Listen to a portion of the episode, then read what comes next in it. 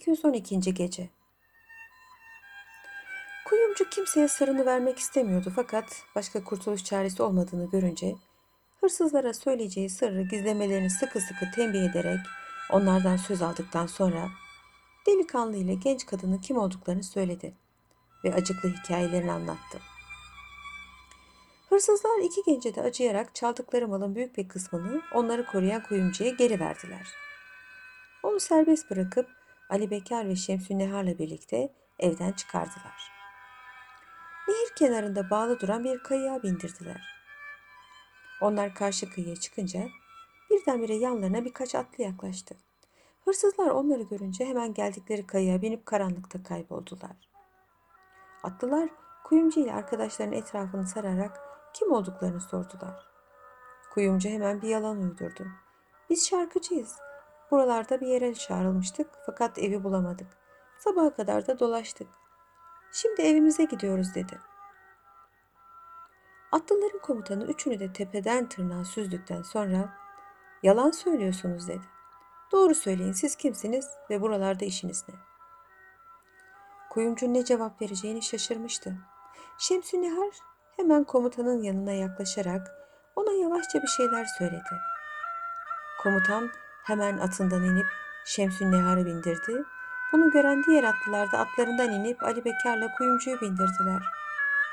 Böylece bir zaman yol aldılar. Nihayet komutan sahile yakın bir yerde durdu. Kayıkçılardan birine sert bir sesle bir takım emirler verdi.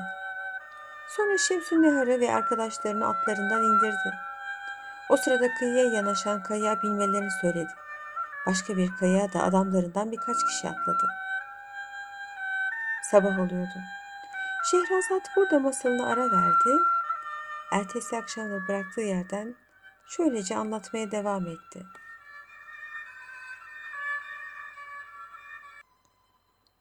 ...213. Gece Kuyumcu ile Ali Bekar... ...kayıkların halifenin sarayına doğru yol aldığını görünce... ...korku ve heyecan içinde kaldılar. Nihayet kayık sarayın iskelesine yanaştı.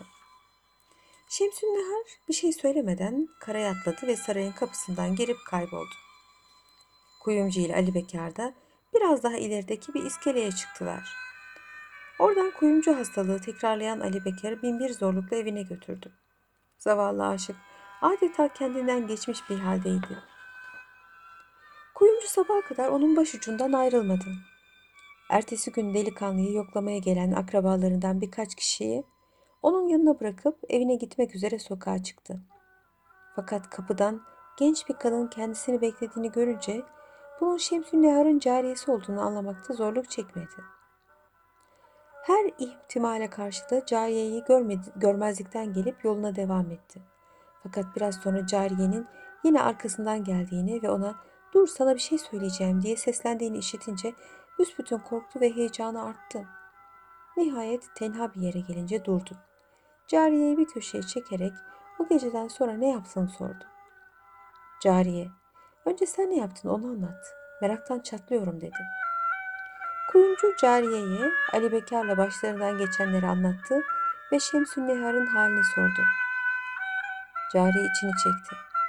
O gece eve bir takım haydutların saldırdığını görünce bunların halifenin adamları olduğunu zannetti. Büyük bir korku içinde hanımın öbür cariyesiyle beraber dama çıktık. Oradan başka bir eve atladık. Ev sahipleri iyi insanlardı. Bizi sabaha kadar barındırdılar. Ertesi gün erkenden saraya döndük. Hasta olduğumuzu bahane ederek odalarımızdan çıkmadık. Gece olup da Şemsün Nehar'ın dönmediğini görünce gizli kapıdan çıkıp her zaman bindiğimiz kayığa atladık. Gelene gidene bakmaya başladım. Nihayet gece yarısına doğru Şemsün Nehar bitkin bir halde kıyıya çıktığını gördüm. Büyük bir sevinçle yanına koştum, koluna girip onu odasına götürdüm. Yatağına yatırdım. Sabah oluyordu. Güzel Şehrazat burada masalını ara verdi. Ertesi akşam da bıraktığı yerden şöylece anlatmaya devam etti.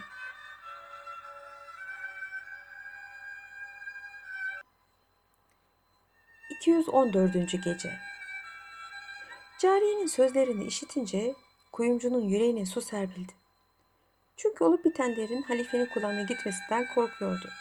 Çok şükür bu da olmamıştı. İçi rahatladıktan sonra sordu. Peki sonra? Ertesi gün biraz kendine gelen hanım beni yanına çağırdı. Sorma başımıza gelenleri dedi.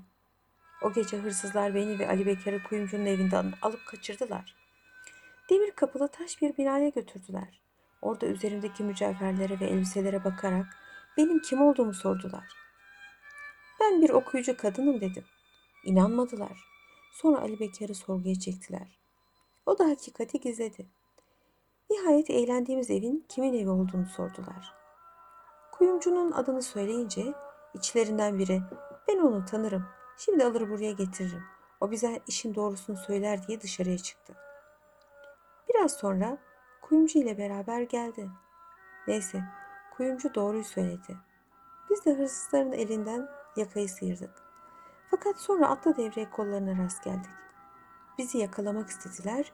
Komutanlarına yaklaştım. Ben halifenin gözdesiyim. Bir düğüne davetliydim. Oradan geliyorum. Yanımdakiler de akrabamdır. Bu akşam bana yaptığın hizmetini mükafatsız bırakmayacağım dedi. Bunun üzerine iyi muamele ederek bizi sarayın kapısına kadar götürdüler. Şemsün Nehar Hatun bana bunları anlattıktan hemen sonra onun yüzünden uğradığın zarar ve ziyanı karşılamak için bana bir miktar para verdi ve sana götürmesi halini sormamı emretti. Sabah oluyordu. Güzel Şehrazat burada masalını ara verdi. Ertesi akşam da bıraktığı yerden şöylece anlatmaya koyuldu.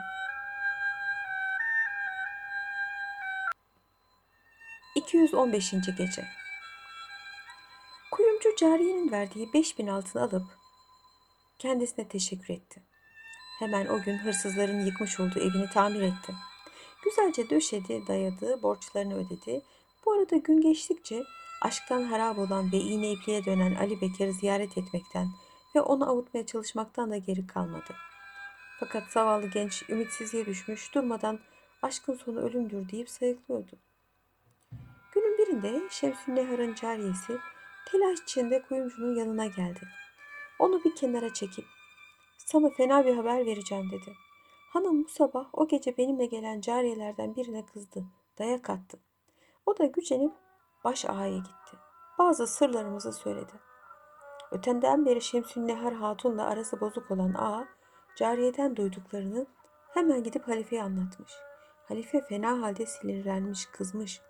Şemsün Nehar'ı alıp kendi sarayına götürmüş. Bir odaya hapsetmiş. Kendisiyle görüşemedim. Ne yaptığını bilmiyorum. Her ihtimale karşı size geldim. Sabah oluyordu. Şehrazat burada masalını ara verdi. Ertesi akşamda bıraktığı yerden şöylece anlatmaya devam etti.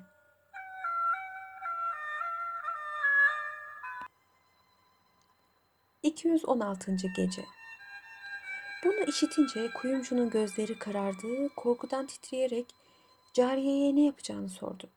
O da hemen gidip Ali Bekir'e haber veriniz. Ona iyilik yapmak istiyorsanız hemen şehirden kaçmasını söyleyiniz. Ben haber almak için burada kalacağım diye cevap verdi. Kuyumcu perişan bir halde Ali Bekir'in evine koştu. Zavallı, aşık arkadaşını görünce de Şemsü Nehar'dan iyi bir haber getirdiğini zannederek onu güler yüzle karşıladı. Kuyumcu vakit kaybetmemek için Ali Bekir'e cariyenin getirdiği kötü haberi anlattı. Sonra da canını ve malını kurtarmak istiyorsan hemen eşyanı topla, develere yüklet. İkimiz bu gece Bağdat'tan kaçıp başka bir memlekete gidelim dedi. Ali Bekar yüreğine bir hançer saplanmış gibi sarsıldı. Güçlükle kendini toplayarak uşaklarına eşyalarını toplayıp develere yüklemelerini emretti. Kuyumcu evine döndü. O da çarçabuk ağır eşyalarını yok pahasına sattı. Lüzumlularını da bir deveye yükleyip Ali Bekar'ın evine uğradı. O sırada Ali Bekar da hazırlanmıştı. Hemen o gece yola çıktılar. Sabaha kadar durmadan yol aldılar. Ertesi gün ıssız bir yerde mola verdiler. Çok yoruldukları için de hemen uykuya daldılar.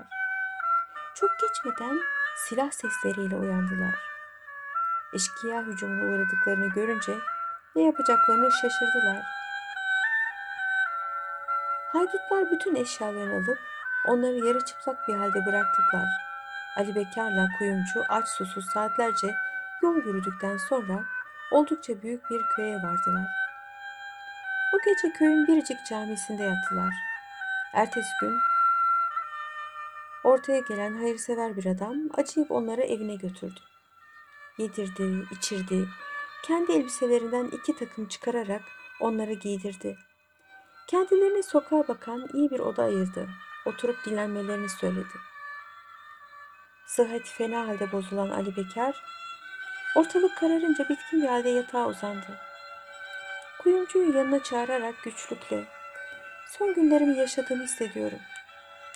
Bana bir hal olursa anneme haber ver, cenazemde bulunsun. Benim için fazla üzülmesin. Çünkü ben Şemsü Nehar gibi halifenin bir gözdesini sevmekle bu ölümü hak etmiş bulunuyorum dedi ve düşüp bayıldı. Kuyumcu yüzüne su serperek onu güç bir halde ayılttı. Biraz kendine gelen Ali Bekar sokağa bakan pencerenin kenarına geldi. O sırada bir köylü kızının yanık bir sesle sevgilisinden nasıl ayrıldığını anlatan bir şarkı söylediğini işitti. Derin bir ah çekerek cansız bir halde yere yıkıldı. Kuyumcu büyük bir üzüntü ve keder içinde onu yatağına uzattı. O sırada yanlarına gelen ev sahibini orada bırakıp vasiyeti üzerine Ali Bekar'ın annesine haber vermek için Bağdat'a yollandı. Oraya varınca Ali Bekar'ın evine uğradı. Önce kendi evine gitmişti. Elbiselerini değiştirip biraz dinlendikten sonra Ali Bekar'a uğradı. Onu kapıda karşılayan Ali Bekar'ın annesi yanında oğlunu göremeyince hemen oğluna başına bir felaket geldiğini hissetti. Kuyumcu münasip bir dilde ihtiyar kadına oğlunun öldüğünü söyledi ve son isteğini bildirdi. Sonra orada fazla durmayarak evine dönmek üzere kalktı. Yolda önüne bir kadın çıktı. Elini tuttu. Sabah oluyordu. Şehrazat burada masalını ara verdi. Ertesi akşamda bıraktığı yerden tekrar şöylece anlatmaya başladı. 217. gece. Kuyumcu elini tutan kadına baktı, tanıdı. Bu Şemsü Nehar'ın cariyesiydi. Yüzü sararmış, ağlamaktan gözleri şişmişti. Cariyeyi alıp evine götürdü. Baş başa kalınca Ali Bekar'ın nasıl öldüğünü anlattı ve Şemsü Nehar'ın ne alemde olduğunu sordu. Ali Bekar'ın ölümüne çok üzülen cariye gözyaşlarını silerek anlatmaya başladı. Halife Efendimiz Şemsü Nehar'ı çok sevdiği için onun hakkında yapılan bütün dedikodulara rağmen kendisini affetti. Ona yeni bir daire ayırdı. Sık sık gidip görüyordu. Bir gün halife Şemsü Nehar'la bir eğlenti meclisindeyken sazendelerden birisi sevgilisiz yaşanmaz şarkısını söyledi. Şemsü Nehar kendine çok dokunan bu şarkının sonuna doğru düşüp bayıldı. Harun Reşit onu ayıltmak için yanına sokulunca ölmüş olduğunu gördü. Çok üzüldü. Sazendelerin çalgılarını ve sofradaki kadeh ve tabakları parçaladı. Ertesi günde gözdesine büyük bir cenaze töreni yaptırdı. Bunu işitince kuyumcunun yanaklarından iki damla gözyaşı yuvarlandı. Cariyeye Şemsü Nehar'ın ayın kaçında öldüğünü sordu. Cariye, 13 gün evvel cevabını verince kuyumcu hayretle başını sallayarak ne garip tesadüf dedi. Ali Bekar da aynı günde hayata gözlerini yumdu. Cariye ile kuyumcu o gün beraberce Şemsü Nehar'ın mezarını ziyarete gittiler. Bir iki gün sonra da annesi tarafından cenazesi Bağdat'a getirilen Ali Bekar'ın ardına katılarak aynı günde ölen ve aynı mezarlığa gömülen bu murada ermemiş aşıklar için günlerce yas tuttular. Şehrazat bu acıklı hikayesini bitirdikten sonra hükümdara döndü ve yarın akşam size anlatacağım Şehzade Kamerüzzaman'ın hikayesi bundan çok daha meraklıdır deyince hükümdar onu o günde öldürmekten vazgeçti. Güzel Şehrazat ertesi akşam yeni masalına şöyle başladı.